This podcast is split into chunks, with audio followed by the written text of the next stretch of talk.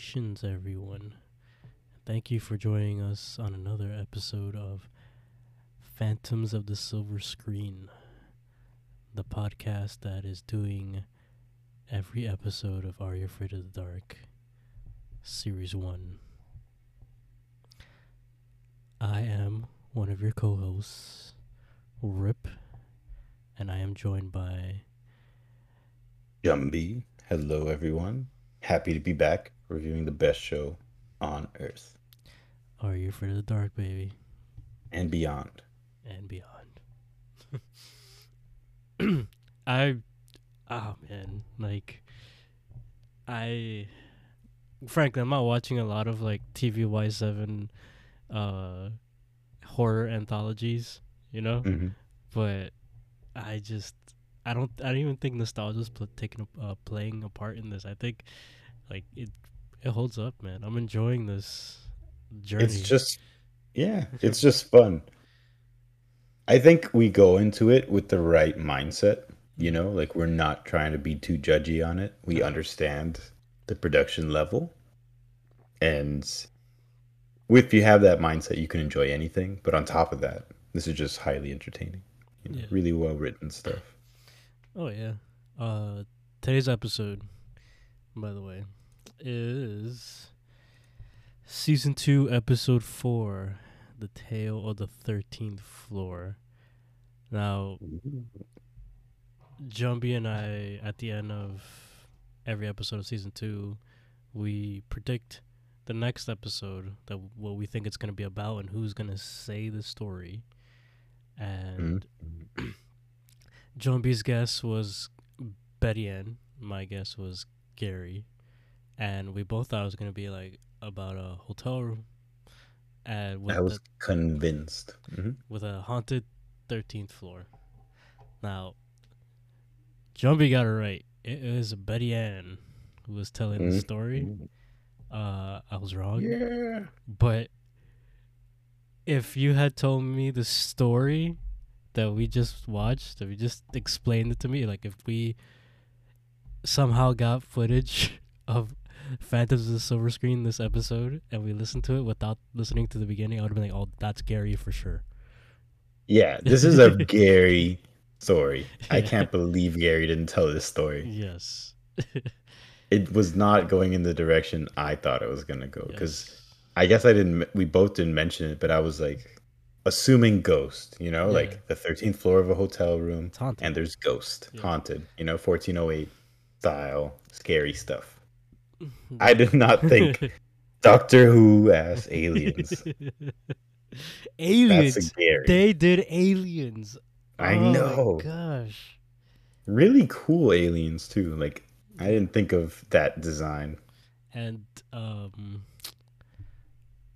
in an apartment building, the 13th Mhm. floor. I'm like, "Oh, yes, that makes that makes sense." Now that would be a metric for like, oh, these guys are cheating. Looking ahead, because like, if one of us was like, yeah, I think it's on the 13th floor of an apartment building and it's aliens, I think it's like nobody's gonna guess that. That's No. insane. That's insanity. yeah, you take the title 13th floor and with Jumbi and I's history of watching horror movies, we think haunted floor, room 1408, right? Like, You know how often it's aliens? It's it doesn't come up a lot, right? It's not that. It's usually ghost. I think they made it work though. What do you Mhm. think? No, they did. They made it work. It was weird, creepy in all the right ways. Very Gary, even though it was Betty Ann. I feel like, like, did you? How I didn't feel Betty Ann's presence in that story. I didn't- felt like it was written for Gary for real, and she just told it. Yeah, I I did not. I I didn't feel Betty Ann's fingerprints, even actually, because we talked about this on the season one recap um, of Phantoms of the Silver Screen. Are you afraid of the dark? Titled "Are You Mhm. Afraid of Season One?" Check it out. um, we talked about how s- Gary's stories involve a troublemaker, right? Mhm. Uh, there was no troublemaker here. It was just two good kids. True. This is true.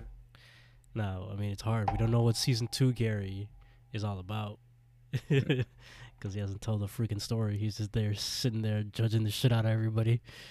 Hmm. but uh, we haven't. heard- Besides Zebo, what was another Betty Ann tale besides this one? Sorcerer's Apprentice The Sorcerer's Apprentice. and That's a good one. Nightly Nightly Neighbors. Nightly Neighbors. Okay. See, yeah, Sorcerer's Apprentice, Nightly Neighbors, and Zebo. I can feel her presence. This one's a little different. Yeah, I'm trying just- to find some connective tissue, but Like it's kind of just an original tale. Yeah. yeah, uh, they gave that to Betty Ann. I Mhm. it didn't feel her presence like you said. It didn't feel like a Betty Ann story, a season one Betty Ann story. But Mhm. um, Yeah, The only part that felt like Betty Ann was the ending of this story, the way it left off. That was very, very, you know, But- keep one eye open tonight kind of stuff. but that's that Gary does that too. Yeah, it's true.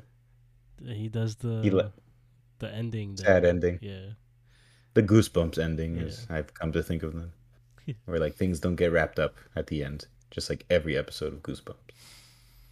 but uh, other than that, like it was a good story, and the way the way they set it up too, right? That was. I don't know if that was totally Betty Ann esque, but I, I, Mm. you know, it's not. I like. I hate it. I feel like Betty Ann went to Kristen for this setup, and she was just like, "Help me out. What do you think we should do?" And like David was there. Mhm. it's like, oh, you guys Well- are together. That's right. David's doing anything he can to get closer to Christine 'cause she she has been drifting away little by little That's true. toward Frank's direction. So if anything he can do to spend more time with her. Yeah. Uh, so it was a good opportunity to dive right into this episode, right? Yep, yep. So we we kick off with Frank, Gary, and Kiki. You know, gathering the firewood, putting some wood inside of the fire, just you know, stoking the fire. Gary's there looking impatient. You know, he's just like, oh my god, these people. When are they gonna be on time? Gary has no time for anybody's bullshit, and he's you could feel it radiating radiating off his body. Um, and we are missing key members of our group here. We are missing Kristen, we are missing David, and we are missing the greatest of all time, Betty Ann. The goat. hmm And obviously, we're also missing Eric, but we don't talk about him. Nope. So they are gathering the firewood and doing all their little stuff to get ready, and Gary's being mad. And in from the shadows comes three silhouettes. Hmm. You can't really tell who they are. You could just see the outline of them. And it's the silhouettes of Christine, David, and Betty Ann lined up in that order and they're doing a bit of a preamble. They're just um, trying to get a scare out of them, and they're just like spooking them with the with things that they're saying. What are some of the things they said?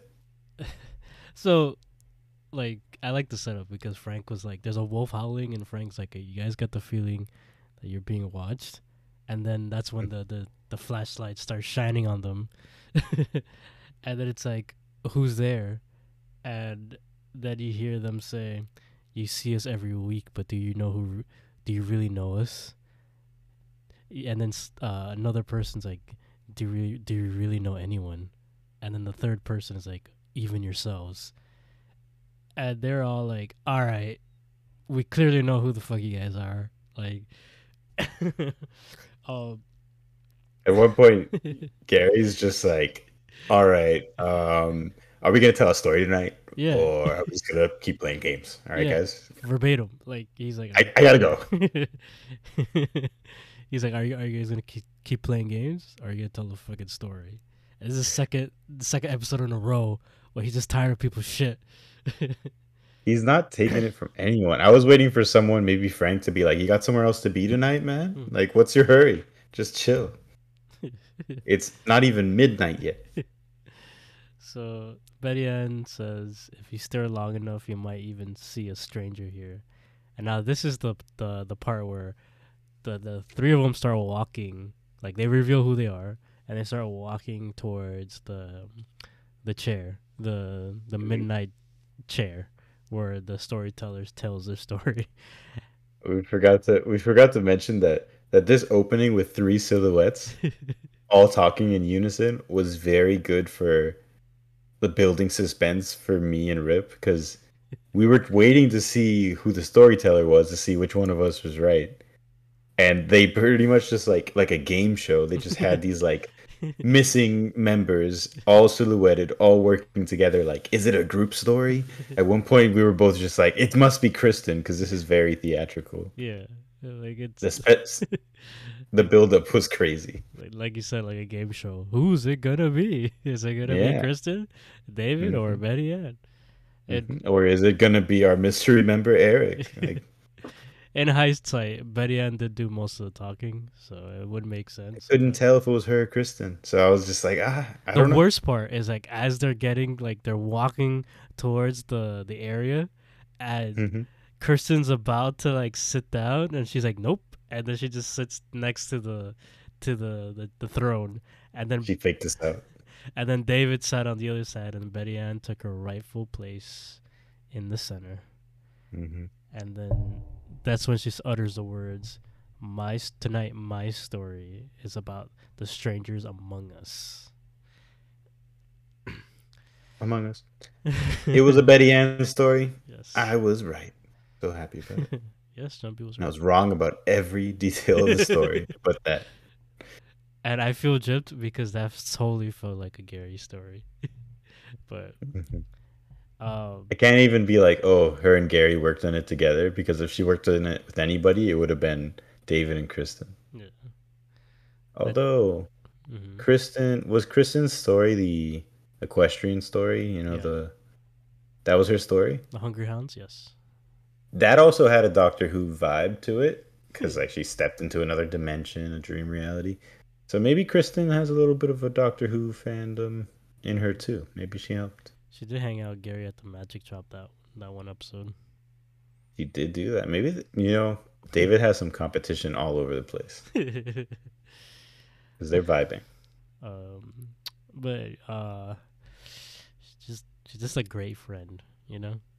Yeah, Yeah, I just they never followed that up with David and Kristen, but anyway. I- well, the next one episode, you know, in season five, we're gonna be like, oh yeah, and they got married and they're gone now. That's that's that's what I'm expecting. Me too. Well, uh, like David begged her like for like several several years, and then she finally said yes. but um, yeah. So Betty Ann takes her rightful place on the throne. Says her story is about the strangers among us. Mhm. Um, we see them every day, but we never take the time to look. But if someone did, one might find that the scariest strangers are the ones inside ourselves. Uh, and Gary, Kiki, and Frank, you know, like they're like, okay, all right, let's see where this goes. It's pretty cool. Mhm. And then Betty doesn't get her own dust, midnight dust.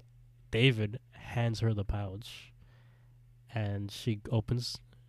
She opens the pouch, grabs some of that midnight dust, throws it into the fire, submitted for the approval of the Midnight Society.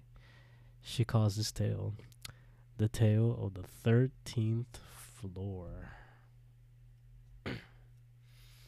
So the tale of the thirteenth floor kicks off, much like you'd expect, on the thirteenth floor of a hotel. No, of a deserted apartment building. yes. So apparently, these siblings, Billy and Karen, spelled K A R I N.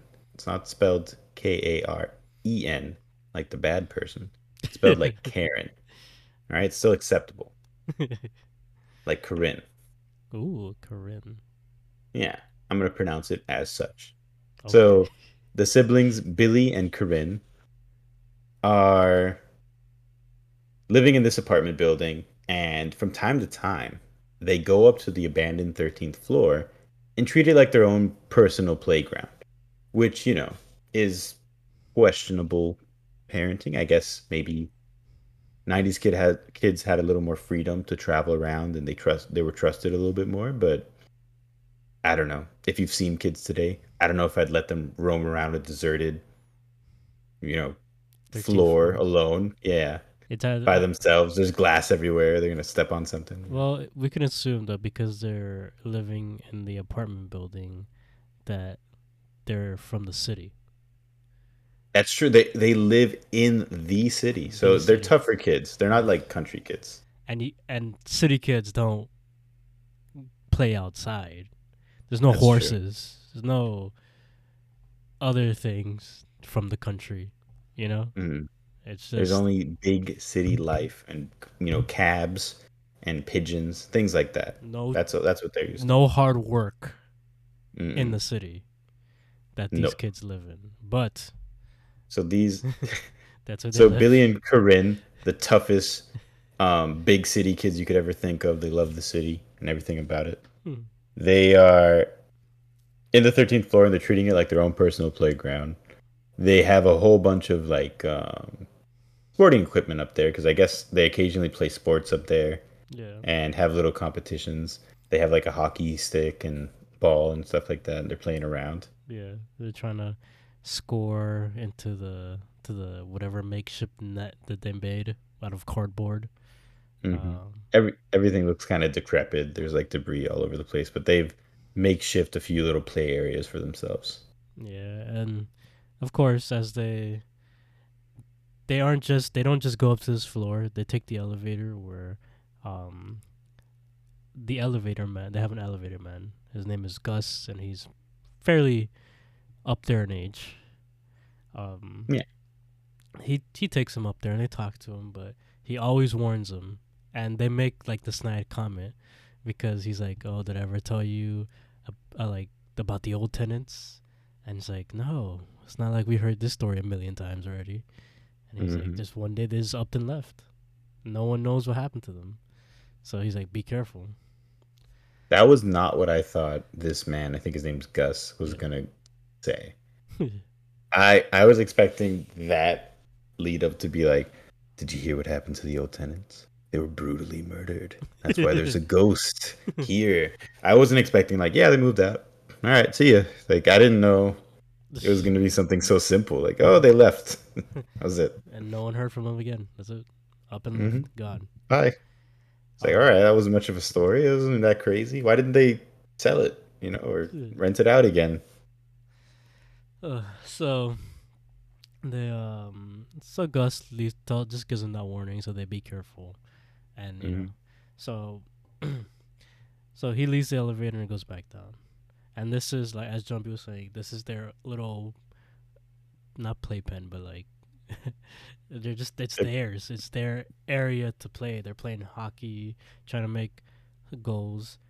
Billy, of Mhm. course, is very um Good at- sports. good at sports. You know, '90s young man from Canada, as we assume the city of Canada. From yeah, from a city around or in Canada. We're not really sure. Not sure, yeah. Um, Karen, unfortunately, isn't. She Mhm. she's com- complaining about it a lot. She just she tries to shoot the ball, and she keeps missing. And Billy is a good older brother, and he he's uh yeah he he makes little quips, but he's actually trying to help her.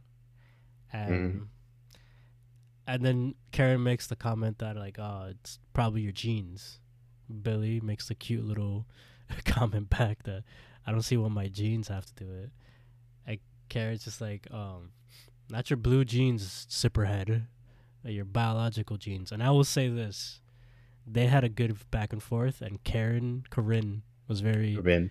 yes, Mhm. Corinne was very, very quick with her um, wit. She's a very quick-witted little girl Mhm. uh, she's like, uh, Billy's genes are probably with like, you know, people are good at sports, but her biological parents must have been klutzes. Uh, and Billy's like, yeah, you can't keep using your adoption as an excuse for not being good at anything. I was like, damn. That was that was rough, Billy. It came out of nowhere. That's someone who's She tired must- of that. Yeah. She must say that a lot. Every time she loses at anything, she must be like, "Yeah, it's my biological parents. Yeah. That's the only reason." And she even admits it, like, yeah, I'll keep saying it as long as like it's still relevant, you know. Mhm. Like, It's my go-to. All right, I can weaponize my adoption. so, Billy and Corinne are both siblings, but not biologically. Corinne was Mhm. adopted. Uh, and is that a, that revelation is when we start seeing a bright, clear and pink flashes of light, um, out from the windows of the the thirteenth floor. You just see all those. Oh, and by the way, uh, when Corinne was practicing her slap shot, as it took her several tries, but she finally was able to hit the puck, and she hit um like a mirror, and I'm like, oh Yeah, that's what that's what it is. It's gonna be like a mirror dimension kind of thing. She, I thought she hit the mirror and got bad luck, and that's why the ghosts are after her or something crazy like that. thirteen, right? Like bad luck. Yeah. Friday the Mhm. thirteen. It's crazy. Never went anywhere in that direction. I, I feel like they were trying to set us up for that too. hmm But we see a bunch of lights flashing. Pink is a noticeable color. It's like tor- teal as well. Um, and everything starts shaking.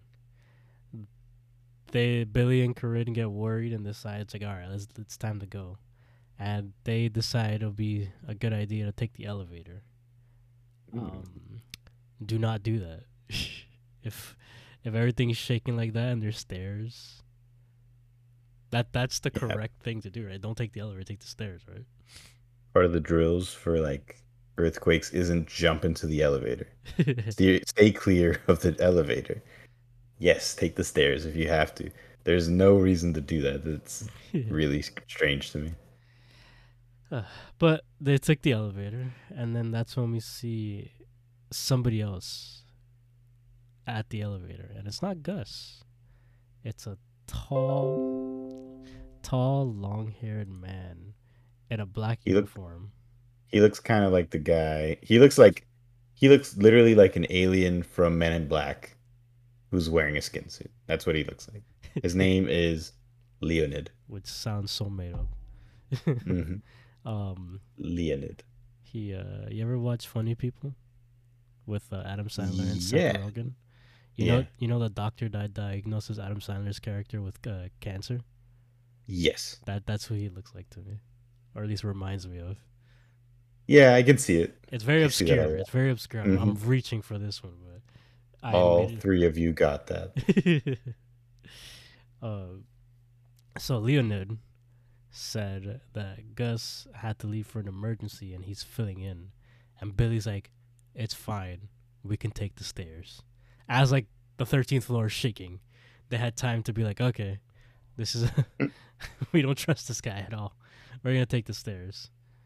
And then he just kind of like The up- right decision. Yeah. That was the right decision. You know why? Because they're street smart, growing up in the big city. Yeah. That's why they know not to do that. That's true. so we cut to uh, Corinne sleeping soundly in her bed, safely. She's safe, thankfully. And as she's sleeping, the TV comes on by itself. And it's static. A man shows up in a similar uniform to Leonid's, but more Mhm. it's black with tor- uh, turquoise emblem or teal or whatever. And he asks her how she's doing. And he's like, um, they're like, oh, we have come for a little visit. And she's like, are you talking to me? right at Like, the what do you think? she she just woke up. She's like looking at this dude just like staring at her with his like portrait staring at her. And- Since we're since we're doing obscure references that only one person will understand, this TV, her talking to the TV that's staring, and the guy's like staring at her from the TV thing, reminded me of Space Ghost Coast to Coast, oh man. the old like yeah. talk show that pulled a random cartoon character and made them the host. And then they would always have the guest on, but they would always not know where to look because they don't actually see the animated space ghost in front of them. They're just like looking in random directions. It reminded me of that because they always had the t- the guests come out in a TV, Yeah. and they felt really out of place. I remember that. That was like uh prime adult swim. Adult swim in its infancy. Yeah, it, it might be pri- It might be pre Adult Swim, That's true. like Toonami. Sealab twenty twenty one. Yeah, that was a great show too. I don't know if it holds up, but I remember loving it at the time. Yeah. Uh but yeah, um so this dude's on the TV. He's saying they uh that we have come for a visit. Car- Corinne's like, "Are you talking to me?" And the the guy smiles at her. and He's like, uh, "Um, what do you think?" And then she's like, "I think I'm dreaming." And he's just like, "That's it." He just looks at her with a smile, and then the TV turns off. and then she's like, uh, she just goes back to bed. Not what I would have done. Yeah. I would have been awake for days. so Corinne and Billy, it's the next day. They want to go up back to the thirteenth floor, but they're greeted again by Leonid, and he tells them they can't go up because the new tenants are fumigating the thirteenth floor, and they're both surprised, like new tenants. Um, and, and Leonid is just like, "Are you guys going down?" And Billy's like, "No, I still don't trust you, so we'll take the stairs." Plus, we live on the twelfth floor. It's like a real big waste. We we might as well just walk one flight of stairs. uh, and then I think this, yeah, there we we see a cut of them from like the spiral staircase with the like camera angle of shooting the middle, and Yeah. they're bringing their bicycles in. hmm They just went for a bike ride because when you're in the city, that's you gotta make do with what you can. Um, and Corinne starts telling Billy about the recurring dream that she has, and he's like, "Oh, is, is that the one where you're you're flying?" And um, Through space, yeah, flying through space, and uh, which was interesting in retrospect. and she says no, and she's about to tell him, but then, as Billy's checking the mail, which is a good, he's a good kid, you know, he's checking the mail, taking care of his sister. Mhm. but he finds a letter with no stamp and it's and it's addressed to Corinne and that's it. No last name, nothing. So Billy's like, Oh, maybe it's a secret admirer. And without missing a bit, Corinne's like, Yeah, I wish. um Corinne looks at I it. get. Mhm. She her name is so unique in its spelling that she doesn't need a last name. Yeah. It's just Corinne. They know who she who they're talking about. Yeah. it's like K A R I N. I've never met a Corinne. I'm sure there's plenty, but for the purposes of this story, she's the only one in the big city that has it. I believe it. I believe Mhm. it. So, she takes a look at the letter, and it's an invitation to check out a new toy company on the 13th floor of the building that they're at. Now, So suspicious. So That very is- suspicious. yes, that is sus as fuss, bro. Let me tell you. It's none of these kids should have went there. Where are their parents? I didn't see their parents once. like, And I don't know about you, but when I was that age, I wasn't getting the mail either. Like I didn't I didn't know that that was I don't know. They seem like they're independent. yeah, like they don't have parents. Like Gus is taking care of them, you know. Yeah. Um, Not even when she had a nightmare did like the parents come in. They were just not involved. was it the well they have those big city jobs that are demanding you know It's true. They only get to take a vacation once in a while. When they do, they go to the country. So not Or gonna be seeing them for a while. they they send their kids to the country to live with relatives It's true. so so they can focus on themselves or Yeah. Uh, so um yeah that is sus a toy company on the 13th floor right above where they live cool She was very smart about it because she's like, yeah, no. And she gives it to Billy. Should At they- first, I thought she was smart about it, but really it was because the invitation read that they're testing out toys and sports equipment. and she's like i'm not good at any of that so you're better off. And, and, Billy wisely's like, I wasn't invited. It's not for me. So, Mhm. and Billy's like, hey, you know, hold on to him. Maybe you can go and get some free stuff. So she thinks Sure. about it. And we cut again to um, Corinne at night. There's a lot of cuts. I'm not, Yeah. and I didn't feel it. I didn't. It just it, they transitioned very well. Like pretty, that's Mhm. pretty good. They do a lot of days. It's a couple days that go by here. Yeah, and her TV turns on again. It's all staticky. And there's a man, the same man, black uniform, teal turquoise emblem, and he's looking at her. Space goes to space. Space goes coast to coast style, just looking like at the sides, portrait like Mhm. like a like a quarter, like George Washington on the quarter is his uh profile. Is Yep, the best way I Exactly it. Yep.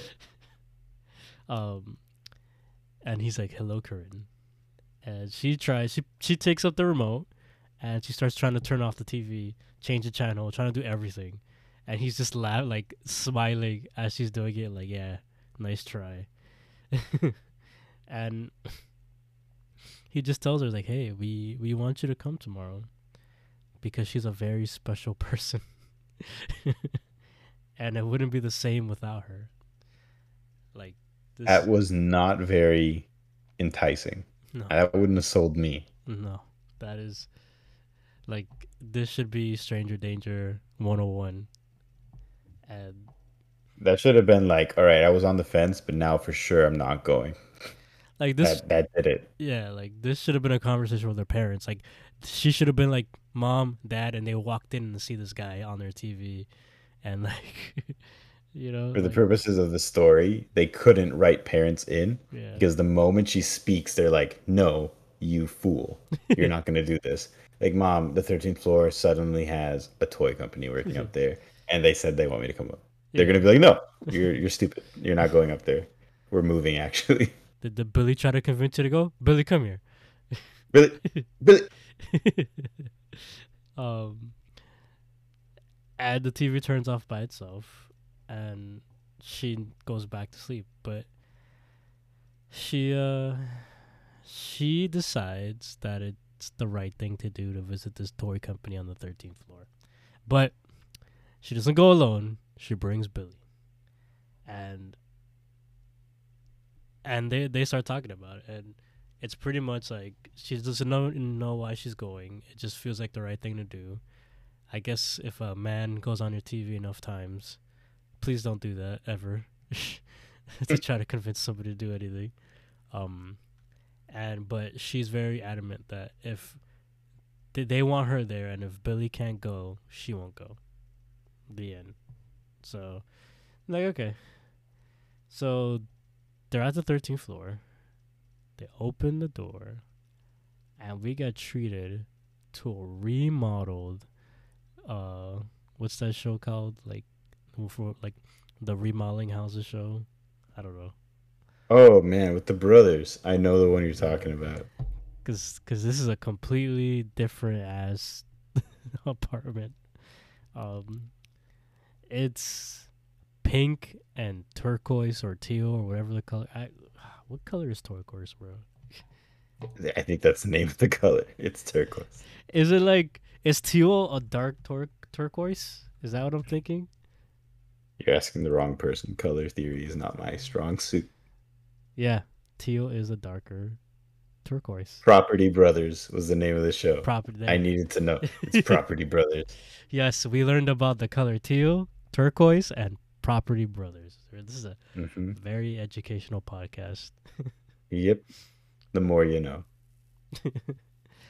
So, this place is pink and turquoise and yellow, bright yellow. It's very 90s color, in my opinion. I don't know if you agree with that, but it felt very 90s. Yeah. Very bright. Yeah. Very, very bright. Um, so they they walk in, and then this is where we meet a woman with. She has to be like out there, right? She walks in. She's wearing a black uniform with a pink emblem. Her name is Olga. She has red hair, and like a clearly dyed red hair, and it's all parted to one side. And Like- and Like she's either from the future or she's an alien. yeah, It's one of those options.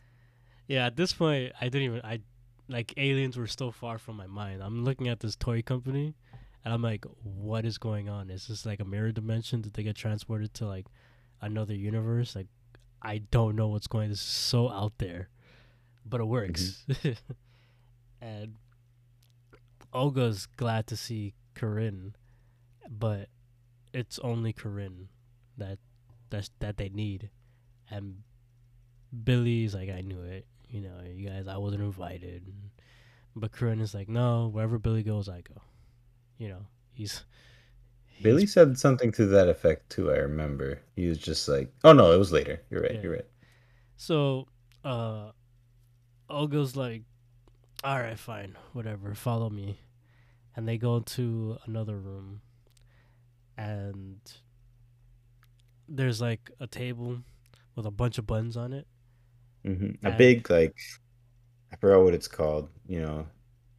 It's like Bop It or something. Mhm. Or maybe it's like Simon Says or something.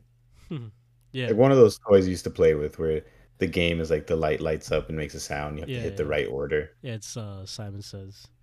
And Yeah. that's pretty. bu- And that's when they get um introduced to the technician Raymond, who Corinne immediately recognizes, and Raymond recognizes that Corinne recognizes him, and he just smiles.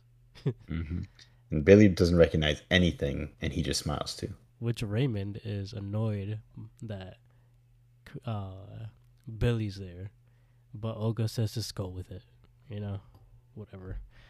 He's just some stupid kid. It doesn't matter.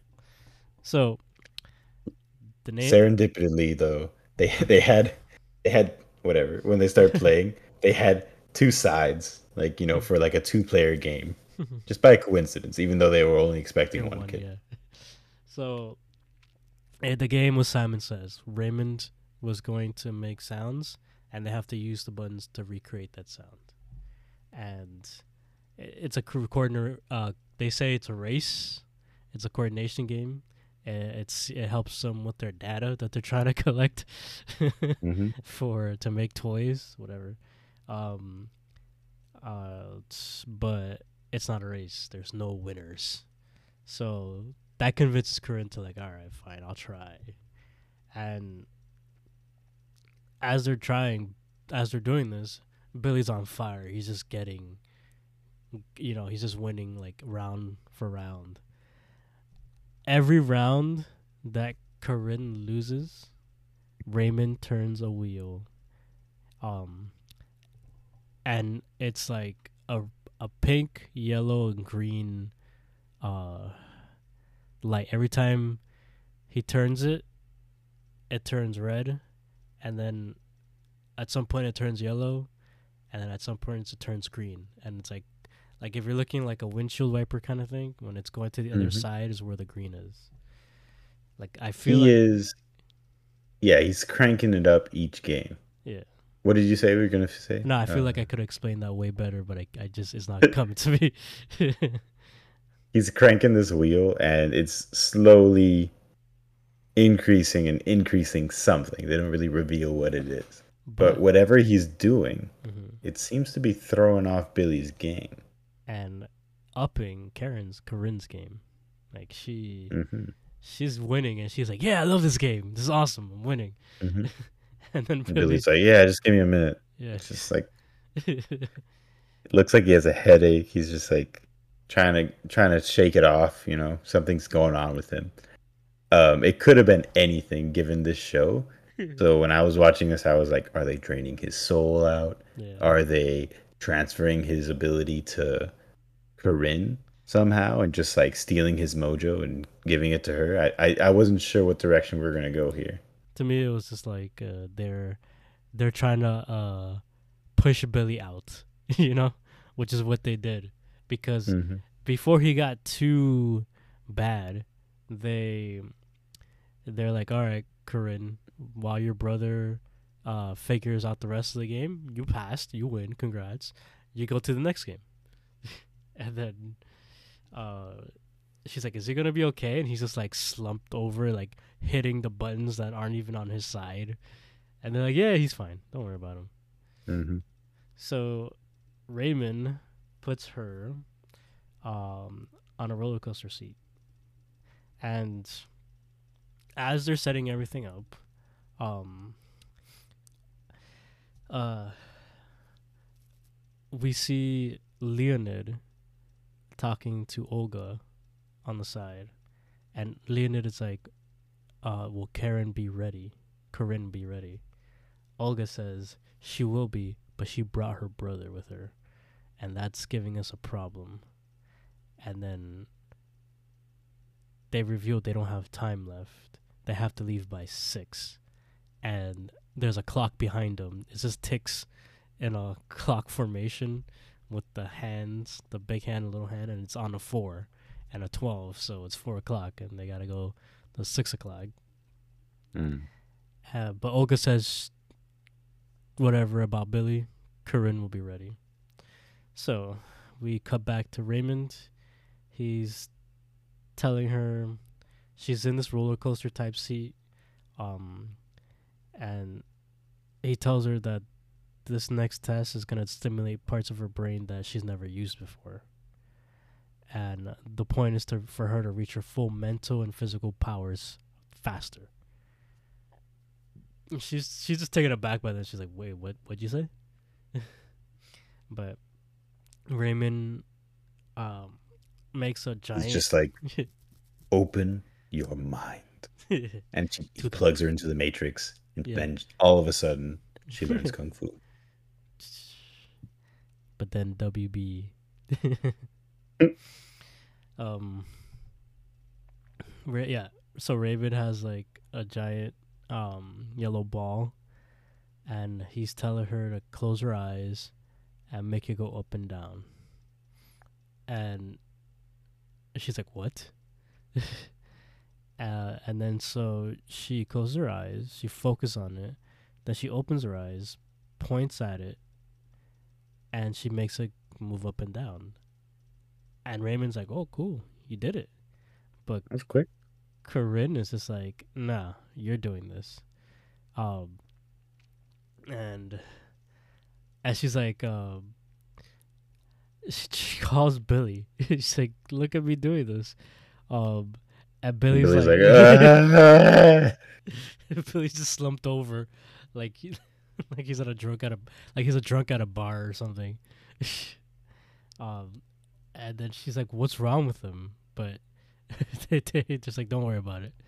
Um, he gets like that. yeah, he he's just overstimulated. Hmm He's so impressed that it just knocked him out. We've seen this a million times with the Simon game. That's why we test it. All right. That's why we do this. That's why we do this. So, um, so Raymond tells her that they're going on a trip, and and then he goes That on. is also very suspicious, by the way. The guy at the free toy company says you're going on a little trip. Like, Yeah. don't do that. And she's like stuck on a seat, and her brother's knocked the fuck out. Mhm. So he turns the wheel to the highest setting, so it's green now. Mhm. Um, and Billy's like visibly in pain, and Karen Corinne's just like, "Stop! You're hurting him." Um, and then Raymond's like, "I'm just stimulating the room to the atmospheric pressure of home to make sure you will survive, Corinne." And Corinne's is like, "What are you talking about?" uh, Raymond tells her that once she reaches her medium capacity, she'll be transferred to the ship. And Corinne's like, I don't want to go to no ship. And then Raymond just pulls off his face to like convince her. so he's, He's like, "Oh, you seem to be a little freaked out here," and he he removes his skin. yeah.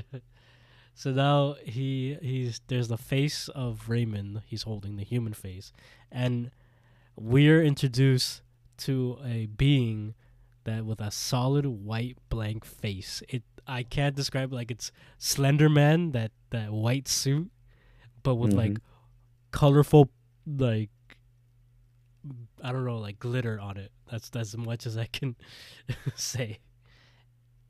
Um, It's real creepy. yeah. And Corinne is just freaking out. Like, what the fuck is going on? And she's beckoning Billy to help her. Billy don't got. Billy's barely breathing at this point, and she's like, "Billy, do something." He's like, what the fuck? Like, Billy is just like, yeah, like a drunk at a bar. He's just like slumped over. He's slumped over, pointing at the like the turntable thing that he was hmm. using to change the atmosphere, and he's like, "Turn it away." He's incoherently yelling. So Raymond presses a switch and her seat starts to rise up. And then he presses another button and a circular hatch opens. And you see the same like beings, the white blank faced beings, like just reach out, like trying to grab her. And they're like, ooh. Yeah, they're trying to be spooky. It like, also looks like they're not on a ship, like they're outside or something. yeah. It's kind of weird. And I'm just like, dude, like, what? what part of this is welcoming to her? So, ooga booga, ooh. They're they're not even like you know beckoning her up. They're trying to. They look like they're gonna snatch her or Yeah. something. like, oh, hurry up, hurry up, let's go, let's go. hmm So Corinne is like, oh, wait, I have telekinesis now. And she uses it to turn the button that Raymond was pressing to both close the ceiling and to bring her seat down and for her to escape. and And- unlock the the barricade that was in front of her. Yeah. She kicks Raymond in the face. He's stuck because I think she hit like some I don't know. But um she's like His off button. she's like, "Oh, thank you for the powers though." And she runs over to wake Billy, but he has he he won't budge. And that's when Olgos comes. And then she's like, "Okay, stay there, Billy. I'll I'll figure something out. I'll get help." And that's and then she runs and um into a a vent inside a wall and she hides there. hmm A very loosely put together vent that had no nails or anything in it Nope. or And screws. and she she didn't have to use her powers. She just went in. I thought the powers were to come were gonna come in handy there, but no. she didn't need it. No, it was right there. Uh, I guess you could only renovate so much in the three days they were there. it's true. They did a lot with the time they had. So they had to Most of it was designing the Simon Says game. uh, like they had to uh, build a pretend toy factory while still having games that'll stimulate that'll that'll keep a young child there, and then still hi- find a way to hide a ship that they all have to use to escape. They had to improvise the best toys or whatever to put on the walls, but it was really weird objects, like a a tennis racket with a bird in the middle or something weird like that. And mind you, their their whole thing about a, a toy factory is a conveyor belt that had different stuffed animal looking animals just going through in the same color scheme of the plates, which is like turquoise and pink. Mhm. That's what factories do, right? Right. We didn't have that much time to research Earth custom, so I mean, it worked. they yeah, fell for it did it. it. Nobody questioned anything.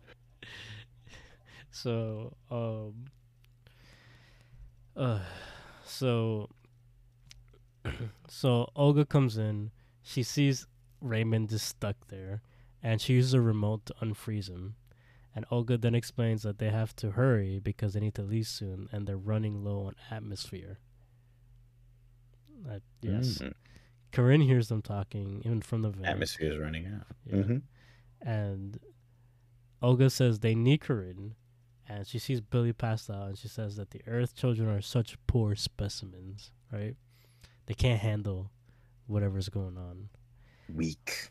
and so Olga and Raymond go to go find Corinne, but Raymond just stops, turns around, has a big ass smile on his face, and we see Corinne, uh, just sitting down in the vent, and he opens the door, and he's like, "Hey," and she He screams- pokes his head in there, and he's like, "There you are."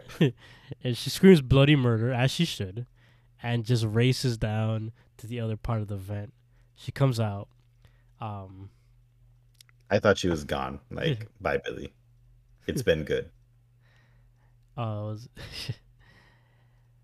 Raymond tells her to come back because the trip her, her trip is just beginning and then as he's approaching her, she focuses on making the ceiling tiles fall down and crash on him, which works. Like Mm. it crashes down on him, and so he she books it again Through to the same air vent. and as Mhm. she comes out, Raymond is there again, and he's like, "I can't keep doing this, dude. Like, like we we got we got shit to do." And so she tries to wake We're- up Billy. No, nothing. I was just gonna say, yeah, she was running in circles at this point. She's wasting everyone's time. Let's just get done, get some stuff done. and uh Billy doesn't wake up, unfortunately. um, Yeah, she she still hasn't figured out that it's the atmosphere thing, yeah, the knob that he turned, and she needs to turn it. It's been taking a long time for her to get this realization. yeah. Like her back was against, like her back was facing the thing, so her face was was seeing Billy the entire time as he was turning it, so she couldn't have put that together. Mm. But I felt like she should have figured it out at some point. Yeah, mess with the buttons over there. Hmm. Do something, Yeah. so or carry Billy with your mind. I mean, something. But uh, a message shows up, uh, happens on the PA. Uh, there's only 20 minutes left before they have to return back to their planet. Um, Dun, dun, and at this point, Karen puts every Corinne puts everything together, and turns off the atmosphere on the big wheel, and Raymond freezes again. She grabs the remote control and hides under some giant blocks. Um, while and Olga comes back in and she's like Raymond again, and she's and she starts looking for the remote. She can't find the remote, so she opens up his shirt where there's like a battery, and there's like a button, and she presses a button, and then Raymond comes back. um, Corinne uses this as a moment of opportunity to sneak away. And as as soon as Raymond wakes up, Olga's like, "Okay, go grab Corinne. We're running out of time." Uh, and Olga opens the ceiling circle, and we see the same, the same beings just ro- reaching underneath and trying to grab whatever they need to grab. I don't understand what's going on with The same choreography, the Yeah. same exact movements, like same spooky ooh body language going on. Oh, so Corinne runs to the elevator. She goes, she it goes up to the thirteenth floor. Leonid comes in, and she looks at him. and She's like, uh, "Can you please take me to the twelfth floor?" And he's like, "I'm afraid I can't do that." And she's like, "No, no, that's impossible. Not you, Leonid. I thought you were human." I thought you were different from all the others. Um, and then so she's like, "Okay, so." What did you do to Gus? by the by what was it? oh yeah leonid's like i thought we could all go up together and then she's like oh i knew this would happen and then she pulls out the remote and she she points at him and she's like turn to turn him off. And then he's like i'm afraid we're not all robots. Um and he's like don't don't let your confusion blind you. Listen to your instincts and follow your destiny. And like she's she's down for it. She's like my destiny. Um Sounds good. and he's like yes now's the time for you to expand your horizons and see another part of the universe um Were, you getting the vibe that Olga is her mom and Leonid is her dad? yeah Yeah, i really got that vibe me too. which He spoke to her like he was his he was her father. They never really explicitly said it, but I feel like that that's what happened here. yeah and like well we'll talk about it when we get closer to the end but um Corinne hears there's five, there's 10 minutes to go so she runs back to Billy because Billy's still slumped over on the on the the board um Mhm. she grabs him uh no wait, I think at this point she grabbed him already. Um but yeah, she starts she runs down the stairs. Um No wait, no, she didn't grab him. She left him there. There's ten minutes left, and she left him there to go down the stairs and knock on other people's doors but no one answers. And then she looks at her remote and she looks at the different settings like memory access, um, but she finds the voice command setting and she runs back up, and Billy finally wakes up, and he starts to move. She grabs him, and she uses the control for voice command on Raymond to grab Olga. And I think she finally turns the wheel down, right? yeah, she did that like a while ago. Oh, okay. And yeah, this is why Billy's like now waking up because the atmospheric pressure is back. That's true. That's true. Yeah. And so they run off and leave the floor. And on their way out, like um Leonid's there. And um he's like trying to get her to trust him and to go with them.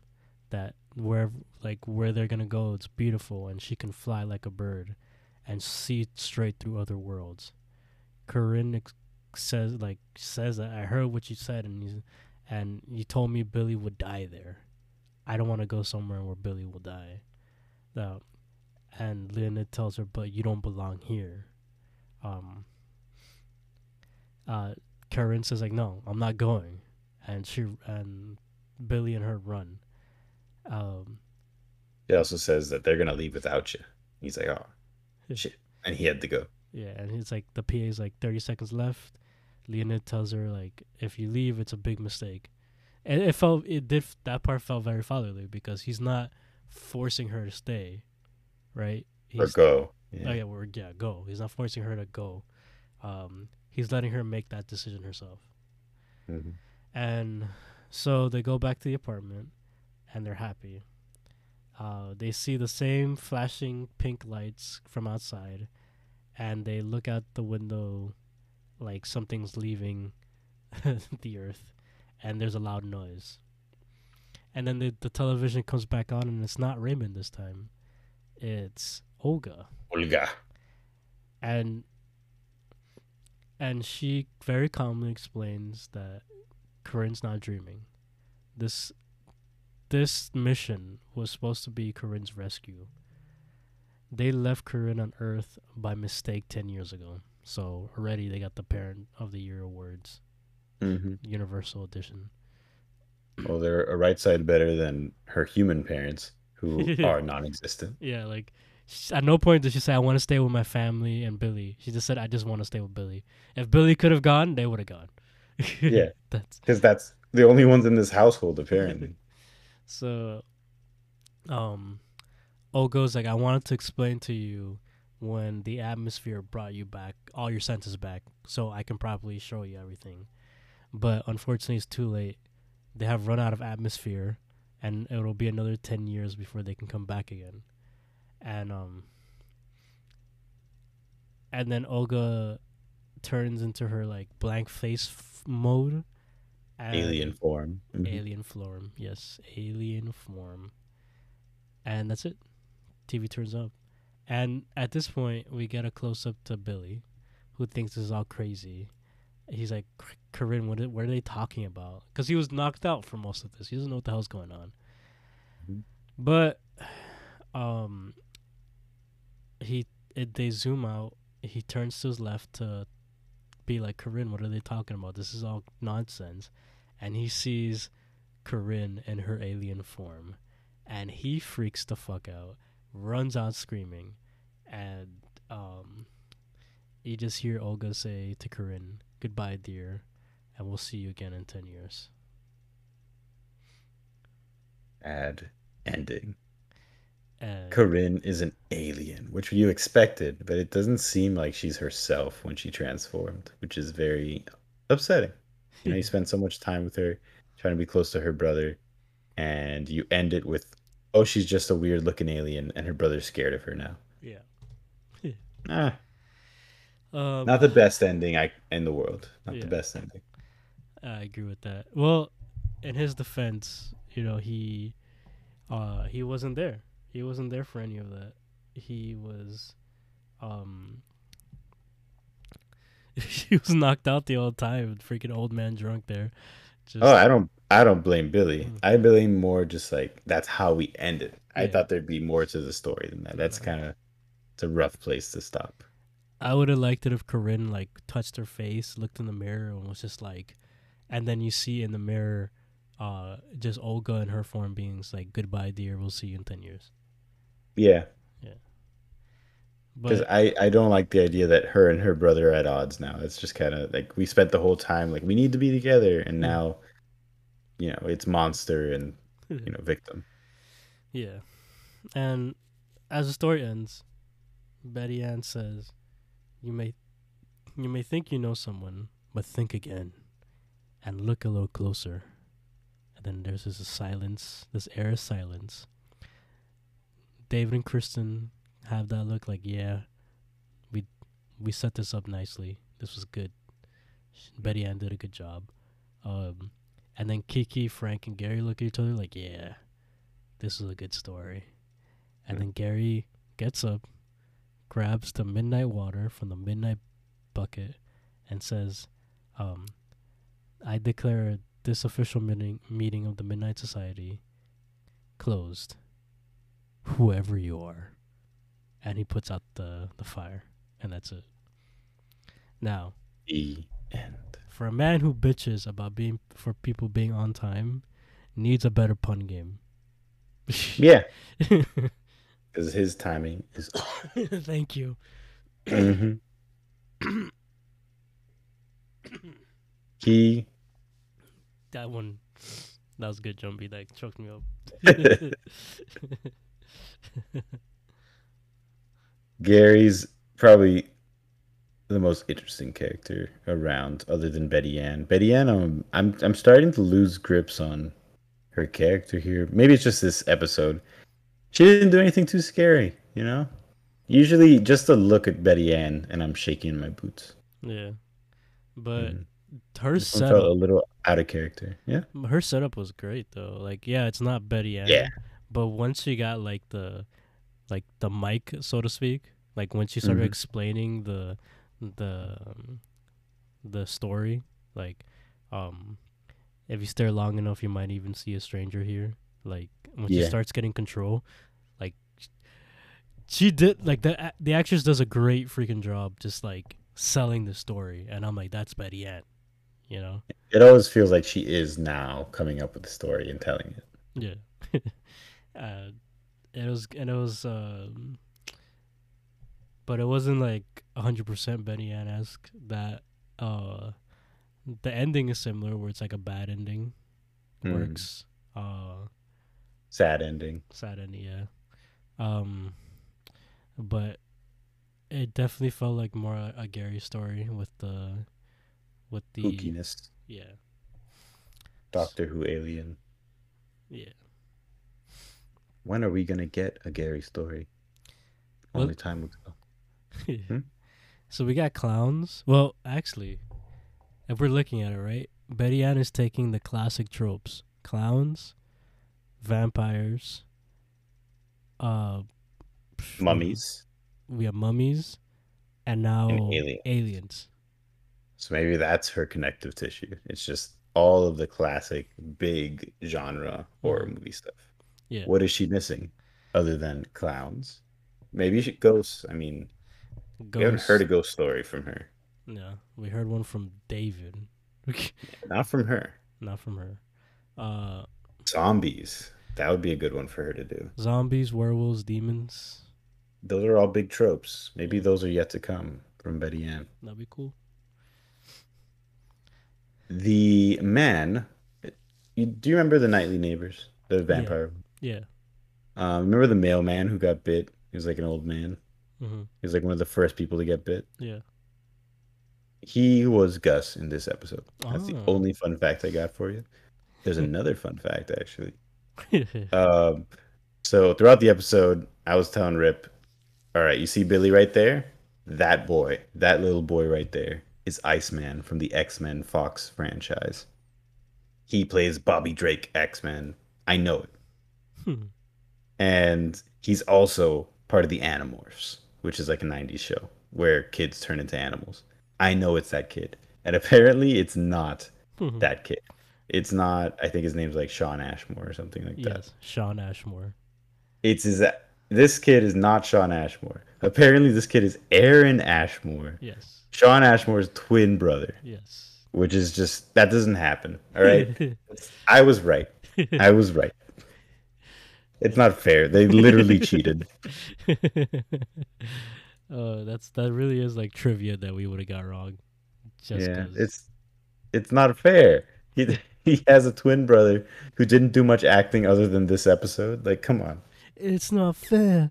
It's not fair. Fair. Um, yeah, dude. When when I clicked on that link and I was like, oh, I looked through his filmography. I don't see X Men on it. I'm like, what? And then it's like relatives Shawn Ashmore, and I'm I click it. and It's his twin brother, and I'm like, oh, that's freaking hilarious. hmm But Billy did that that old man drunk and passing out very well. I'm sure he studied for that part. but um It- He did a good job as the you know older brother who stuck with his sister the whole time too. yeah. Um this story is super creative, man. Like Yeah, very creative. they took something like a 13th floor and just like, hey, let's it's the top of a building, let's just turn it into a spaceship. That was really good. And the aliens aren't just abducting people willy nilly; they're trying to get their family unit back together. I mean Yeah. that that is very creative. It gets a lot of points for that. Yeah, like, and it's like not like there's a big plot point that, you know, that it's not like they had to hold your hand about this. They say Corinne was adopted in the beginning and that they never go back to it, hmm which I like. They make a point Yeah. with that savage line by Billy to make sure you know she's a adopted. And it's so savage that you don't have to like, you know, like oh Yeah. they just put that in there and like nah, like he, it was a it was a point to be made and they used uh a sibling argument to make that point. hmm It was cool. Um, I enjoyed it overall. I can't say it's my favorite Betty Ann story of all time, but it was good. I liked it. I did. It was. It really was creative. It it it threw us the fuck off because we thought this was gonna be a ghost story, It's true. but it was not. Um, I liked it. I did. If we gotta rank all the Betty Ann story though, yeah, Mm. It had a good moral, you know. yeah. And that's the other. who you trust. It also falls into that whole thing with Betty Ann. The there's always pairs. Yeah, it was Ouija and this dude in this episode, and then Day Day and her brother and nightly neighbors, and or whatever Day Day and whatever. I the think it was her brother. Yeah. Yeah, Um, day day and night night. the the the Alex and this other dude in Sorcerer's Apprentice, and now so Alex. so Betty Ann works in pairs. That's that's cool. Yeah, she always has a duo, Yeah, a dynamic duo in all her tales. Yeah. Whether they're they work together or are against each other. Siblings. Or, Yeah. All right. So, with that being said, it's time. we yep, sticking to tradition. Yes. We will say the next episode title, and we will come our, up with our predictions. Uh, I don't know who went Right. first, but uh, I'll say the title, and you not you say the title, and I'll predict the First, the name Okay. first, the, the the storyteller, then you say the storyteller, and then we'll go back. talk and- about what it sounds good. So let me just pull it up. don't, Okay. The name of the next episode, which is going to be season two, episode five, yes. is The Tale of the Dream Machine. oh my gosh. oh my gosh, that's so Tough. hard. That's a tough one. Frank, Frank and his Doctor Vink story. Damn, really? Yeah. Dr. Vink prediction too? That's wild. Yeah, that's going on. I'm I'm asking to be wrong. I'm hoping you're right. I, I want nothing more than that to be right. The Tale of the Dream Machine. That's a little wild. I jumped the gun. and I shouldn't have said what it was going to be about because I know that's going to influence you. but please don't The let it. Tale of the Dream Machine. I have an idea. Okay. I'm gonna say I have to say I'm torn between no, not really. I have one clear choice. The Tale of the Dream Machine, I'm thinking Kiki. Okay. like all the way. The reason I'm thinking Kiki is like the Tale of the Dream machine, like this this weird machine that does something horrific. It, I'm just I just keep thinking of the episode that Kiki told where I forgot the name of the episode, but it was um, this family that visited uh, be in a bed and breakfast, yeah, and then they slowly started stealing their youth. Yeah, And the way he did that was with this weird mechanism, this weird machine thing. yeah. So the dream machine just makes me think of that, but instead of stealing your youth, it's like stealing your dreams or something like that. Like I feel like that's some shit Doctor Vink pull. So, That would be sick. that would be sick. but I don't. I think, just like hmm? I don't think it'll be. I don't think it's him stealing dreams or anything. I think it's he. He would come up with something like a dream machine, right? Like maybe a way for someone to go into dreams. I mean, I could definitely see the actor doing it. I can see him coming on screen and being like, "Welcome to my dream machine," and it's just like selling it to somebody. Yeah, like he's like encouraging, like, and then somebody has a nightmare and they gotta go in there, face their fears, all that crap, to get the other person out. Some some some shit like that. If you had to, who would you say, like second option? Second option. Um,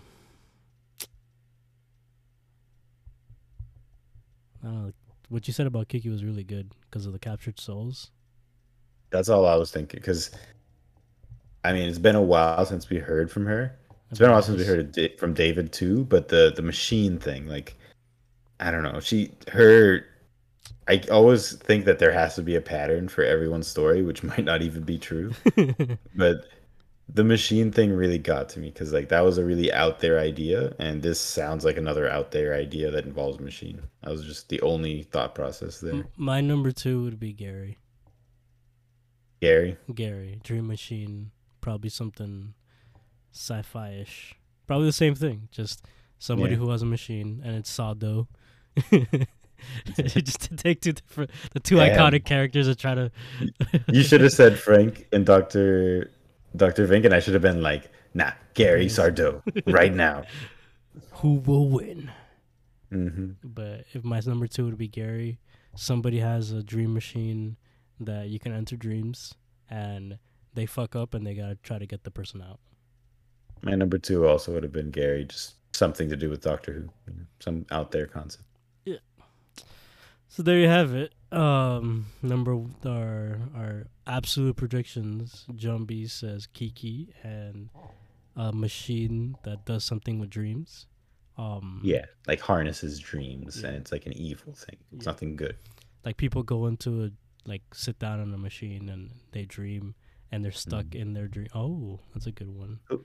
Who's the who? Who did the Bobcat episode? Uh, Kristen.